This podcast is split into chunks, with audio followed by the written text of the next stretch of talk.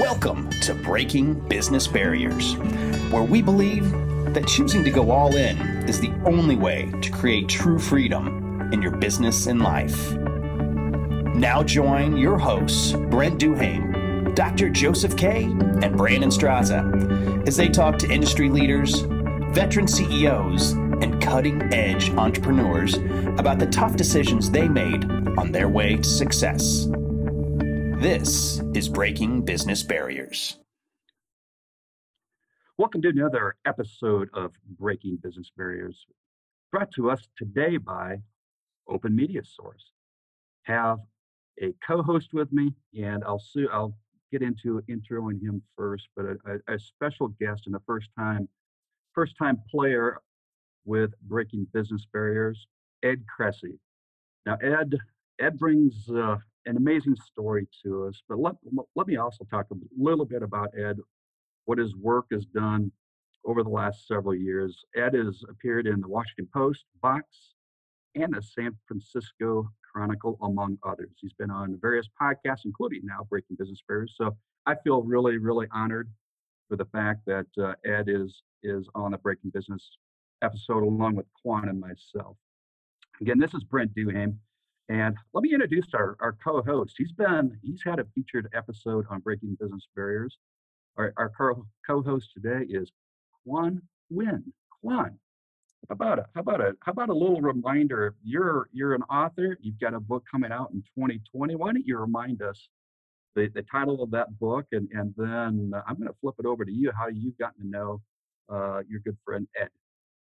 Sure thing. Thank you, Brent. Um, yeah, my name's Quan Huynh. Um, I am an author. It's going to be coming out uh, scheduled for May of 2020. The book is called The Sparrow in the Razor Wire, and it's written for men and um, that are doing long or life-term sentences in prison. I'm sharing with them how did I find my own sense of inner freedom before I was ever um, paroled from my own life sentence.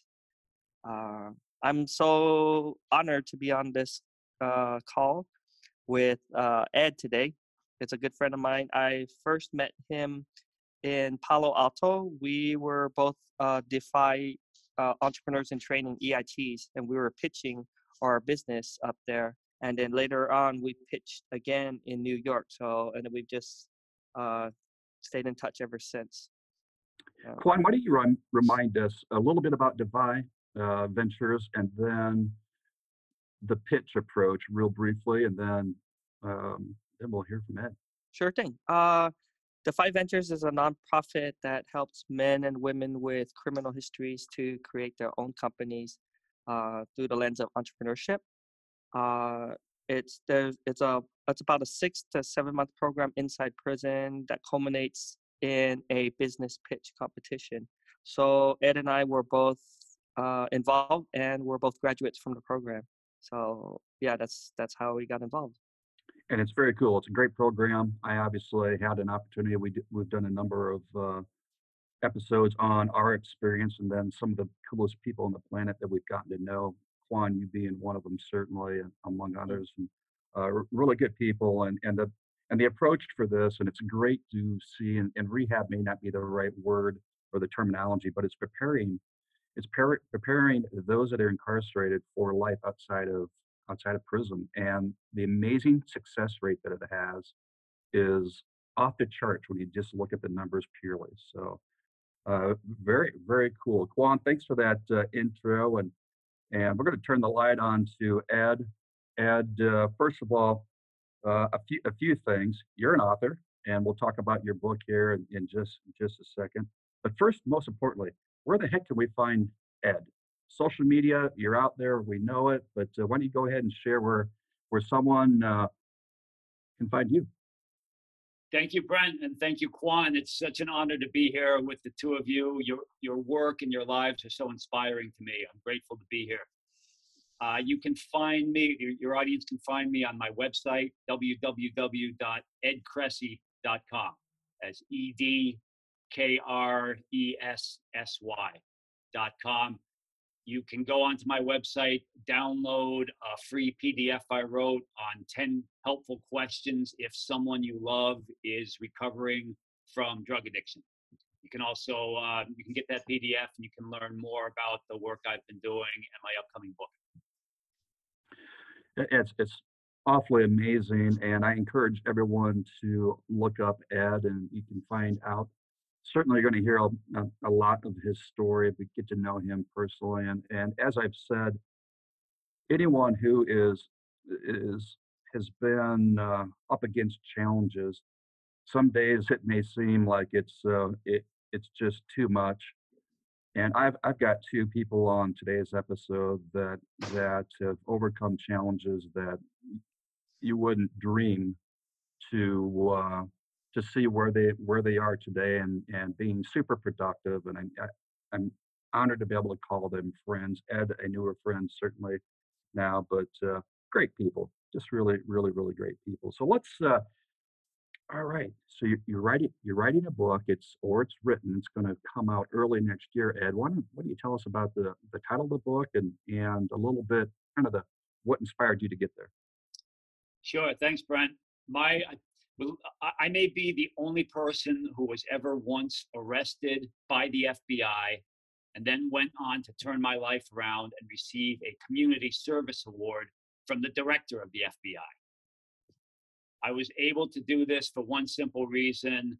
Amazing, remarkable people came into my life, helped me transform from a lifestyle of drug addiction, of criminal activities, of draining resources from society.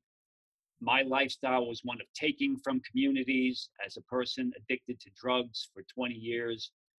When I finally found the strength to quit drugs back in 2008, to these remarkable people who came into my life and inspired me to become a community servant. Eventually, as I volunteered and and gave to others the way so many others generously gave to me through the course of 12 years, out of all the help I received, some of the most meaningful came from persons in law enforcement. What happened was, as a methamphetamine addict, which I was for 11 years, I sunk very deep into methamphetamine psychosis. I would hear disembodied voices and believe in these vast government conspiracies that had targeted me with my family and my friends all on board. I'd thrown away my life savings. I threw away my career in biotechnology. I threw away the home that I owned in San Francisco, all my relationships, even my dog. I'd ended up a person who you might see encounter on the streets of your own city or town. I shambled the sidewalks and lurked in doorways, having screaming matches with people who weren't even there, carrying a, a loaded pistol for protection against people I thought were after me. Brent, I did this for years until my choices boiled down to three. I could get locked up, I could get covered up, as in six feet of earth covered up, or I could get sobered up. This is where my poor choices led me to. Those were really my only three options. I found the strength to get clean. I discovered that just because you're done with drugs doesn't mean drugs are done with you. The psychosis that I mentioned, a schizophrenia like con- condition persisted. I experienced this schizophrenia like uh, these symptoms, which even to this day have not completely resolved. Sometimes episodes persist or flashbacks. Nevertheless, because of so many compassionate, wonderful people, I was able to face my fears. I, I was able to interact uh, as a community servant, as a volunteer first responder. I worked for the Red Cross. I worked for other organizations. Incredibly, I became a volunteer for the FBI. The very people I'd been so afraid of for years as a methamphetamine addict, and even in the years since. I had this deep paranoia about the FBI. I'm very grateful to the Bureau. I'm very grateful to many others for allowing me to focus my work on solving one of our society's most troubling problems. That's the problem of mass incarceration. Although I myself was incarcerated only briefly, I spent about two and a half months locked up in jail cells in a psychiatric ward. I experienced firsthand the unfair advantages that society bestowed upon me you know, let's face it, because of the color of my skin, because of my socioeconomic background, which is privilege, society gave me these unfair advantages. I believe that's the only reason I didn't serve much longer than two and a half months. The, the mistakes I made, the crimes I committed, I was always on a path through college education, through home ownership, through a professional career. Society always had me on that path, despite my poor choices leading to addiction. Society puts other individuals on far different paths. And as hard as I had to work to get off my path into places like jail and addiction, other people have to work far, much, much harder than I do to get on to places like higher education and business ownership. These things sound obvious to say, yet it's different when one lives them. I got a chance to live them.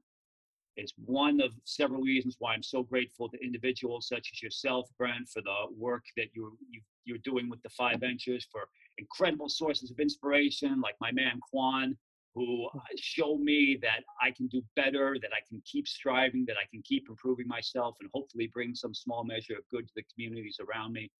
This is what my life is about today. It's an amazing transformation from where I was 12 years ago, thanks to so many individuals. I'm very grateful. So, Quan, you know, you, you have uh, obviously heard Ed's story and, and know him as a friend. Look, looking back, could you imagine someone, let's say, of privilege, you know, biotech? I mean, you're talking, you know, big time white collar profession. Could you, you know, in your in your days of uh, in your prior days of being in prison, Quan, did you you ever hear stories of someone such as Ed's that that uh, here he is. You know, you think the world is right at his fingertips, professional, super smart. Could you imagine someone falling off the, you know, off to the point where Ed did, or did you meet anyone uh, back in your days? No, not particularly like that. Of course, there's all different stories, um, and you know, maybe I'm biased because I know Ed personally, so um, it's just hard for me to even because I know him now, but it's hard for me even picture him like that back then. So um, yeah, it's because in prison we just all looked at each. Everyone was wearing the same uniform. Everybody had their own stories and, and small little tidbits, but um, yeah, not not to this extent. So it's uh, it's it's truly truly amazing. And and Ed, we have obviously we have parents, we have youngsters that listen to the episode. So looking back at your life early early on, Ed, if you could if you could give or shed some advice back to your early days, now knowing what you would know, what advice would you have given yourself, or what would you give yourself? My advice would be to follow follow your dreams. All my life, I'd wanted to be a writer. Since I was a little kid, I was a very bullied kid. I always felt very ostracized from the cliques of, um, of popular kids. I, I, just felt I couldn't interact effectively with uh, in, in social situations. Writing was the one thing I felt good at when I was standing in front of classrooms reading papers that I read or stories, or my teachers would read my stories out loud. I felt proud of myself. That, that was one of the few times I remember in my, my school days feeling proud of myself. What happened was I found another thing that I felt good at, which was drinking. Started drinking at 14 years old. Well, I started, I got drunk for the first time when I was 14 and started drinking heavily when I was 16. That to me became a far easier way to uh, feel good about myself than writing.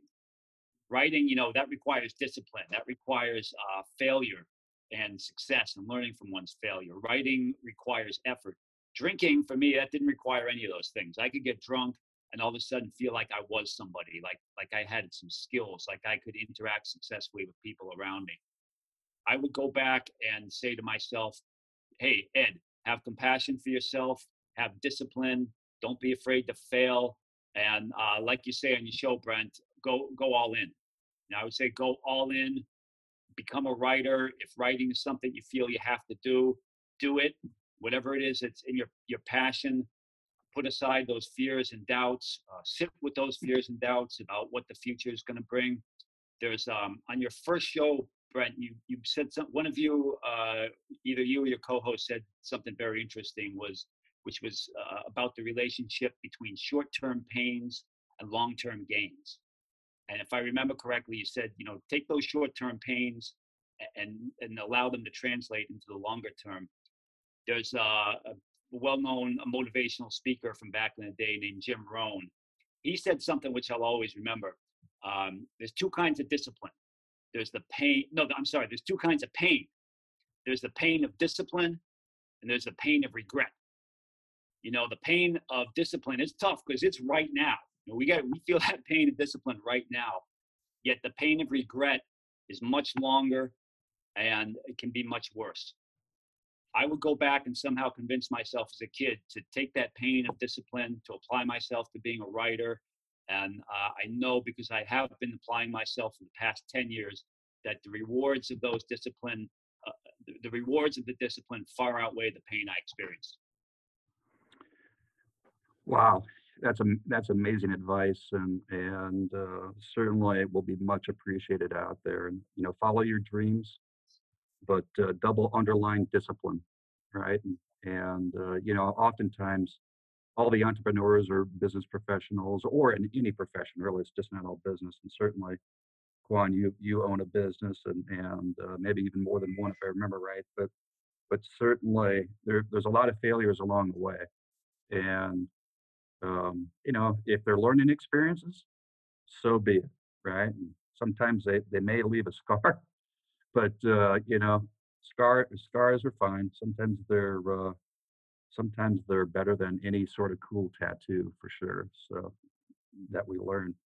Quan, do you have any any questions for Ed?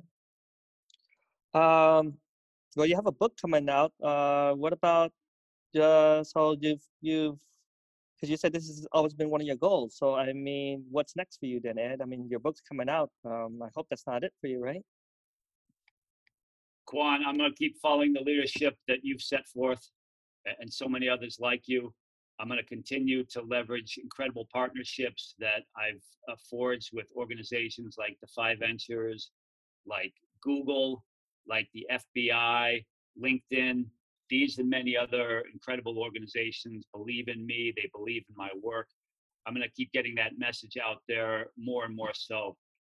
The the problem, as I see it, one problem I see it is that when someone, you know, say in the audience right now encounters a quote unquote street person, a person who you know may be homeless or on the edge of homelessness, a person addicted to drugs, a person in psychosis, suffering mental illness, uh, addiction challenges.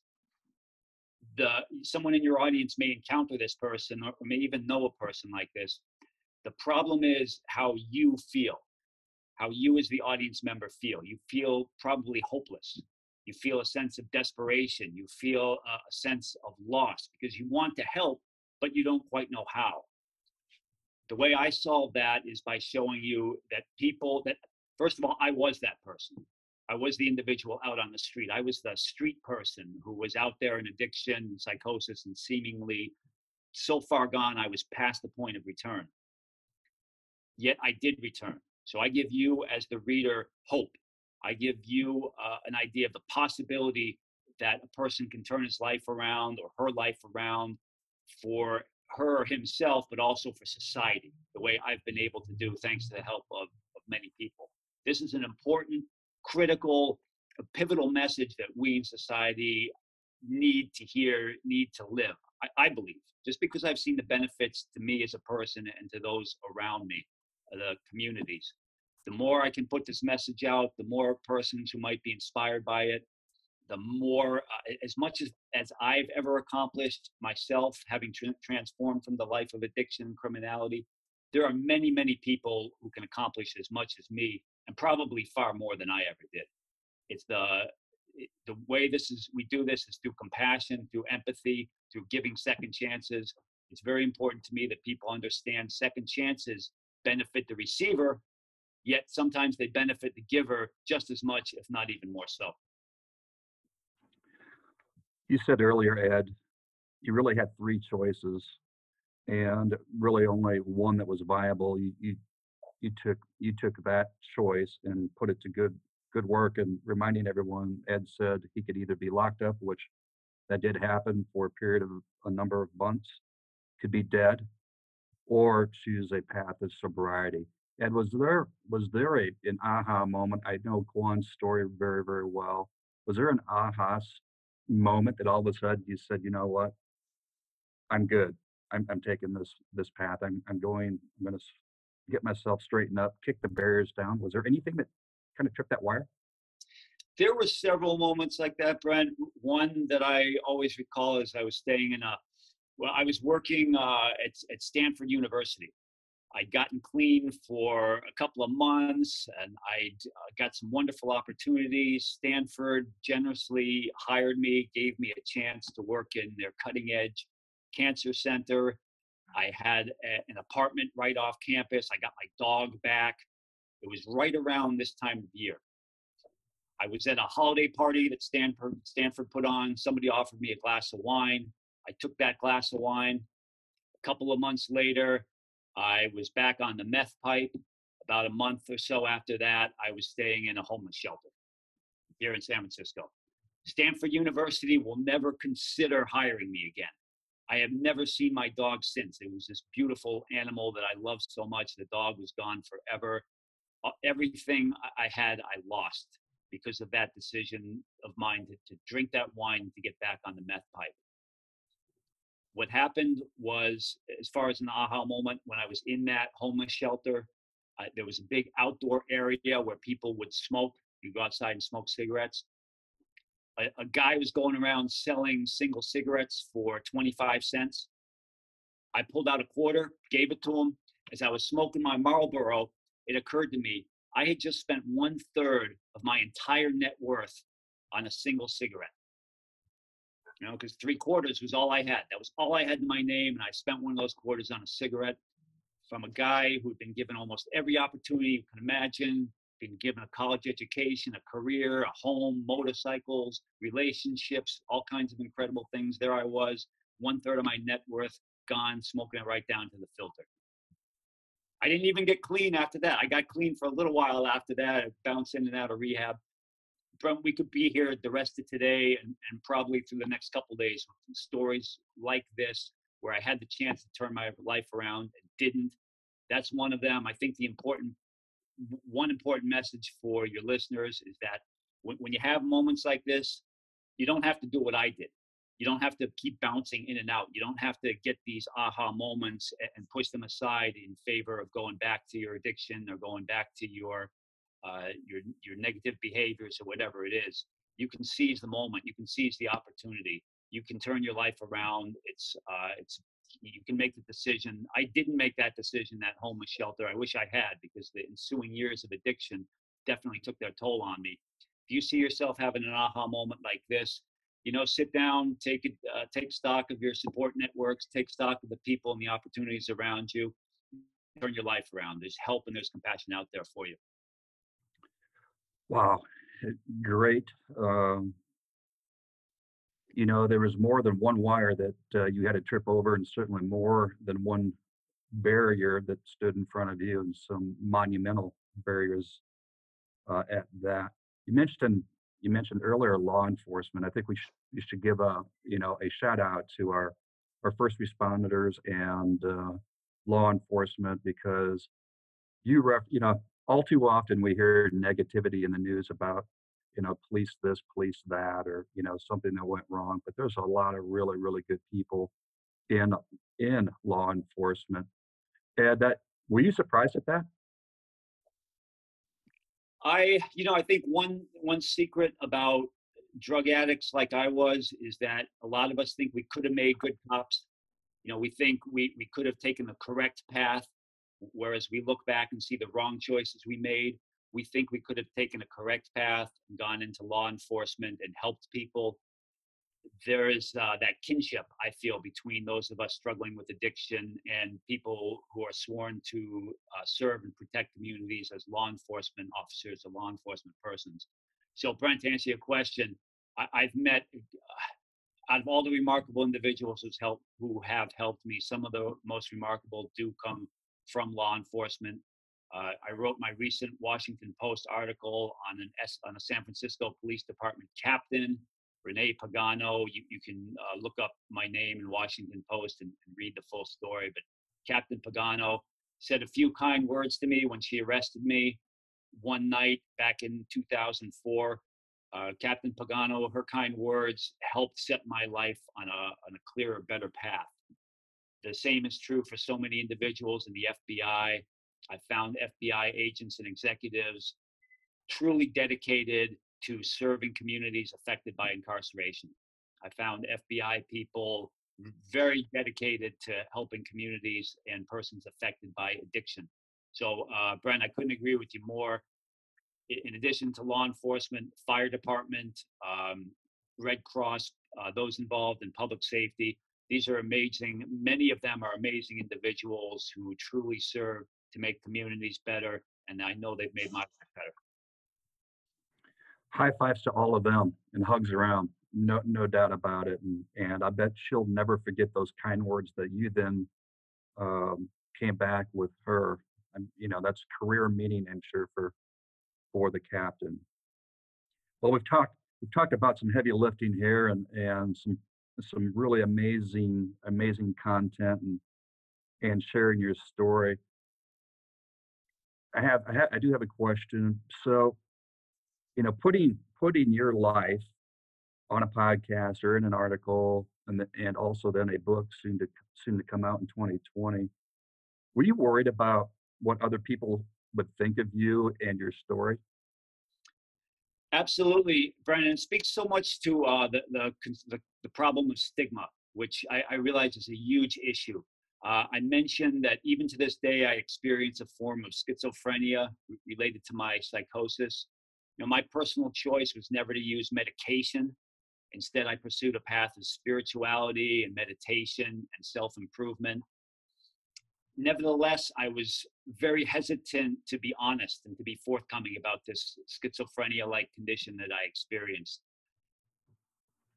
This is until recently.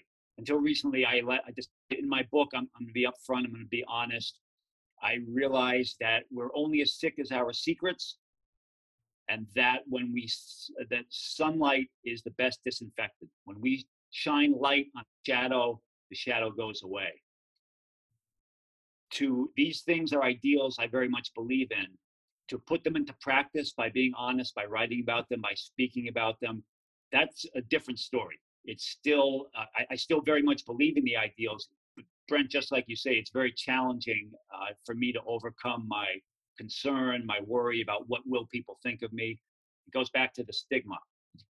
I I pushed myself forward. I, I I convinced myself I believe in that that spiritual pathway that there's some universal force or power that I don't completely understand that but that guides my life and that force wants me to be loving, to be compassionate and to be honest.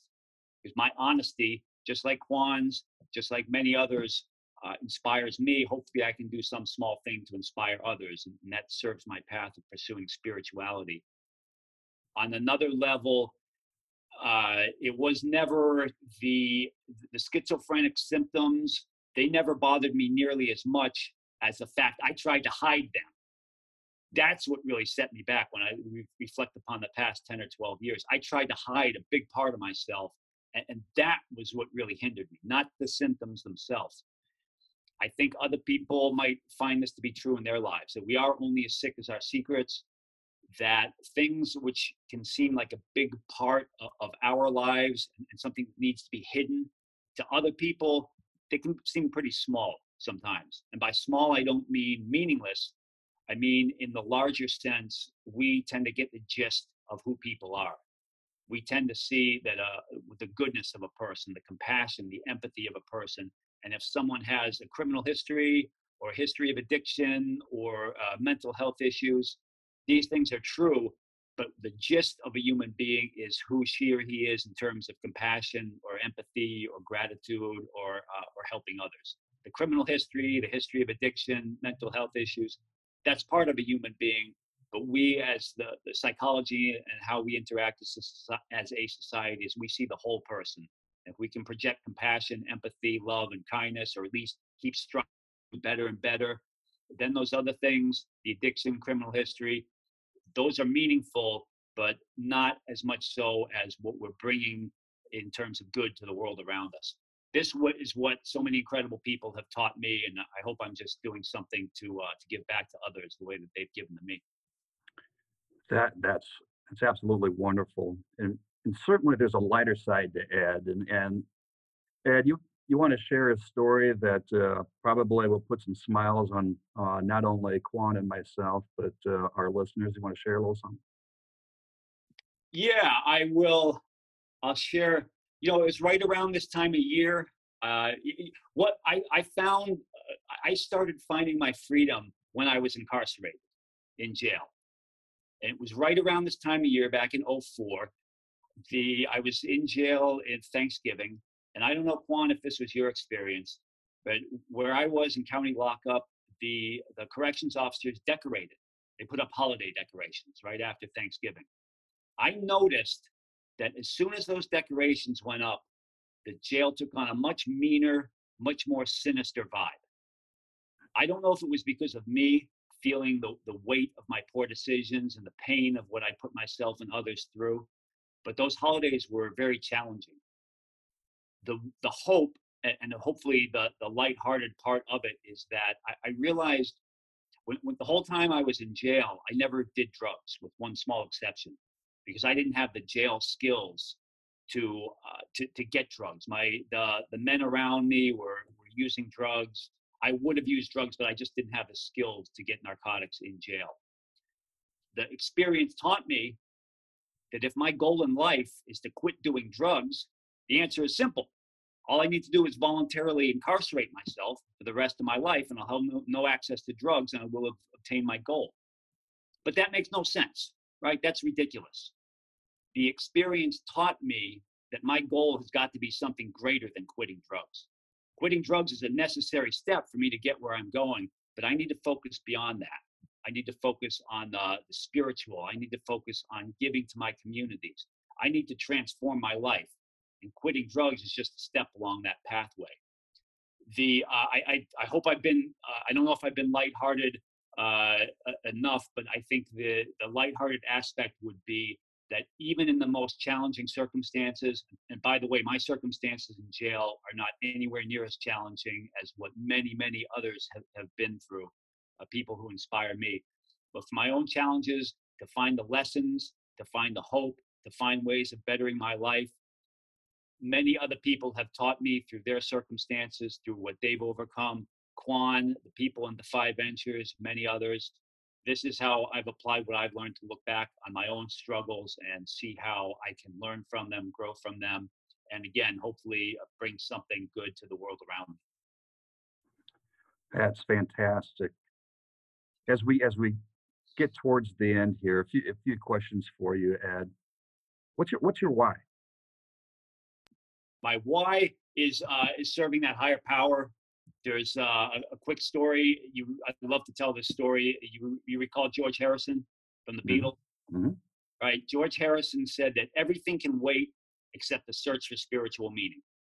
Okay, I'm, I'm paraphrasing because he says God. I, I personally think God, spiritual meaning, they're, they're similar enough for me to use the terms interchangeably.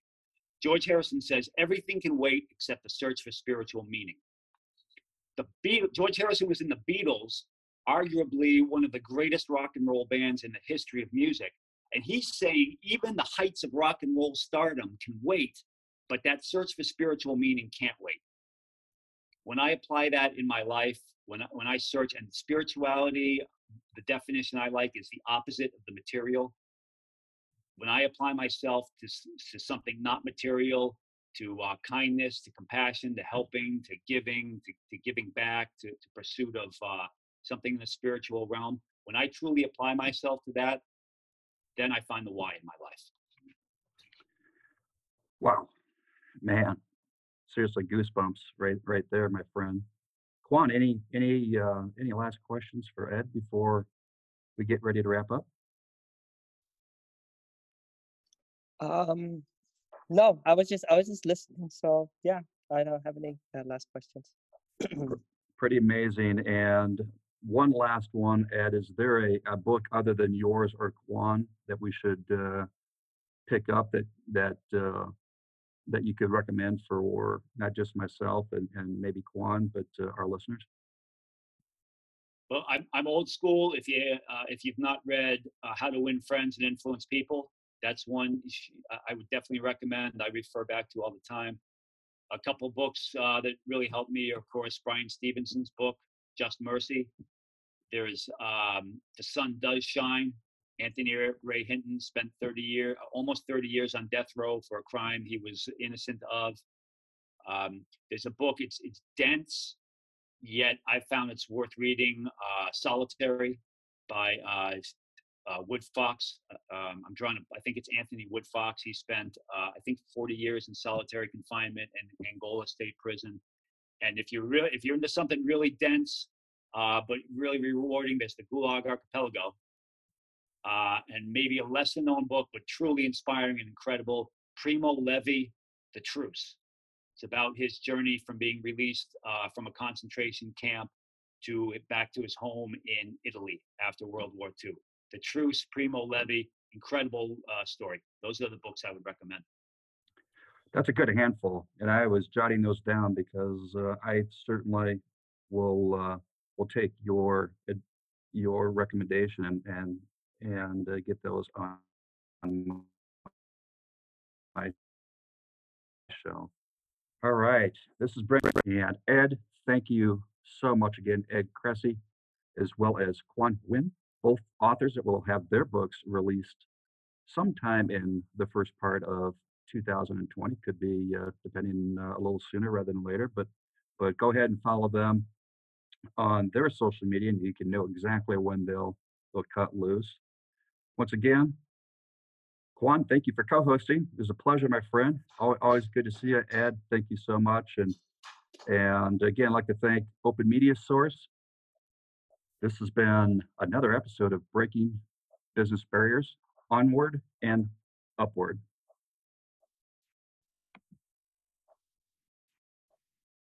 You've been listening to Breaking Business Barriers. For more information, or if you have a compelling story to tell, find us on Facebook at Open Media Source.